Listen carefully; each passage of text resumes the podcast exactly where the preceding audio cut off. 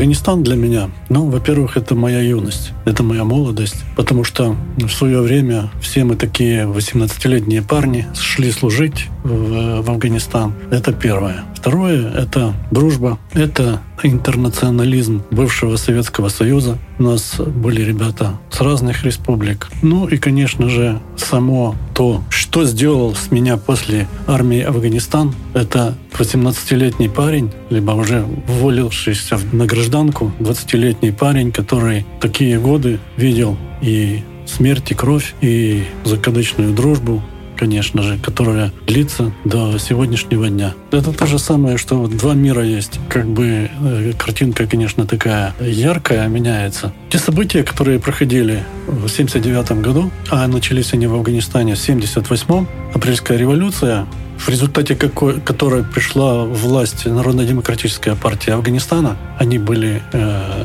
про коммунистической партией, поддерживал Советский Союз. А как бы получалось напополам. А исламская партия, исламисты, они э, были против Советского Союза. Они поддерживались прозападными странами, Америкой, финансировались. Посему это были южные рубежи нашей Родины, Советского Союза. Основной целью была это охрана южных рубежей Советского Союза, потому что те события, которые могли бы развернуться не в ту сторону в Афганистане, могли бы перейти и в соседние республики Советского Союза, такие как Таджикистан, потому что, насколько мне известно, у нас были и э, сослуживцы с Таджикистана, они имели родственников и в Афганистане. Ну, это первое. А второе – это интернациональная помощь братскому афганскому народу. Highway. Let's move on to Here on your side.